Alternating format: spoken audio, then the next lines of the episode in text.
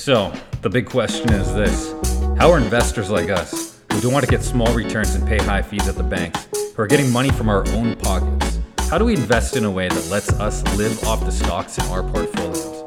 That was the question. This podcast will give you the answer. My name is Philip Wolgar, and welcome to Stock Investing Secrets. Hi, this is Philip Wolgar, and welcome back to Stock Investing Secrets.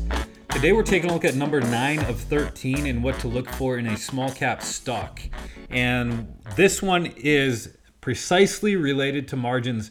And I really value this one a lot because it gives you an idea about the trajectory of the company.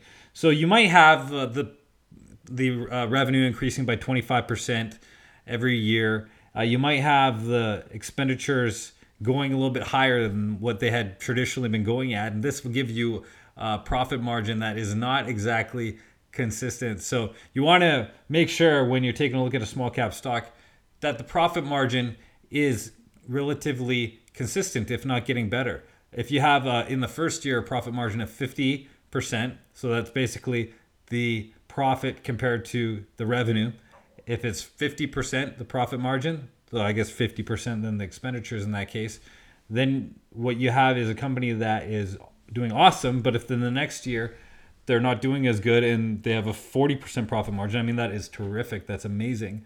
And then the next year's down to 30, next year down to 20, next year down to 10. Guess what the next year is going to be? Probably around zero. So if the trajectory of the company is going down, I would stay away from it for sure. Uh, I mean, of course, if it has fluctuations, you can take the average of that, and I like to take the last five years. So if it's uh, 30% one year, 50% the next year, 10% the next year, 35% the next year, 15%, and so on, I would take uh, the average of that. But if it is consistently uh, either on an upward trajectory or if it's being pretty even, or if it's going down a little bit, but it's still upwards around uh, the 10% profit margin, what we look for, then that's a company that uh, I would buy. But stay away from it if it's got an obvious decline in the profit margin because it had its heyday at the beginning, and while it's still making profits, maybe its marketing techniques are not quite as effective. It's not keeping up with the changes in the trends, and that would mean that you should stay away from that stock because it's it could be going all the way down to zero. Uh, I've actually owned a company that uh, had incredible profit margins, around 65% profit margins, and then by the time that company kind of dwindled, I, I had quarters where it was uh, it was negative profits. So then it, you know you kind of recover. So you say, okay, it's 65% the first year.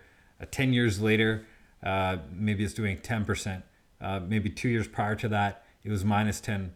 Uh, the year before, maybe it was zero. So if it if it is if it has a long enough track record, that's a good indication. You know, it did awesome before, and maybe it'll do awesome again. Uh, but I would make sure that the company has at least 10% profit margin. You won't really find that any, anywhere uh, other than in small cap stocks, large caps. They don't generally make that much profit margin. Uh, they're just about maximizing. That's how they keep their prices down, which allows them to to get really big. Um, so the profit margin should be consistent or rising. Uh, if, if they're dwindling, you know you can take a look at a more recent snapshot of the last three years, perhaps see if they're recovering. You want to take a look a little bit deeper at the market conditions about why it's happening. Uh, if you take a company, let's say Apple, for example, and if it's had incredible profit margins before, maybe like 25, 30%. And then it dwindled down and down and down, and maybe it got close to zero. And um, that then you want to see if it's sort of recovering. If maybe people are going towards Androids, for example, you want to take a look at maybe there's more competition. Maybe the marketing strategies they were using are outdated. Maybe a lot more people are going to like influencers, for example. So it's about keeping up the trends as well and, and relating those to the companies to make sure that they're up to speed and they're doing their due diligence and that their dwindling profit margins aren't attributable to maybe a lack of understanding of the market. So that gets a little bit more complicated, but to keep it simple, if you're taking a look just at the profit margins make sure that they're increasing uh, and not decreasing uh, on a significant scale, then that is a company that you could give it a check mark for the profit margins that are consistent and that will take you to um, the, the next stage of deciding whether or not to purchase small cap stock. And at the end, you take a look at the 13 factors. How many check marks did your top companies get? and then the one that gets the most check marks, that's the one that you're going to want to buy. And uh, generally, I keep four of them in my portfolio. So I keep a portfolio of seven stocks, three large caps, uh, four small caps, and I keep uh, a short sale in there as well.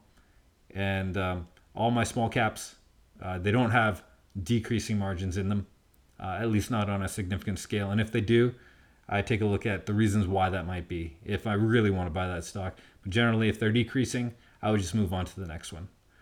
Thank you very much for listening to Stock Investing Secrets. We'll catch you next week. Take care.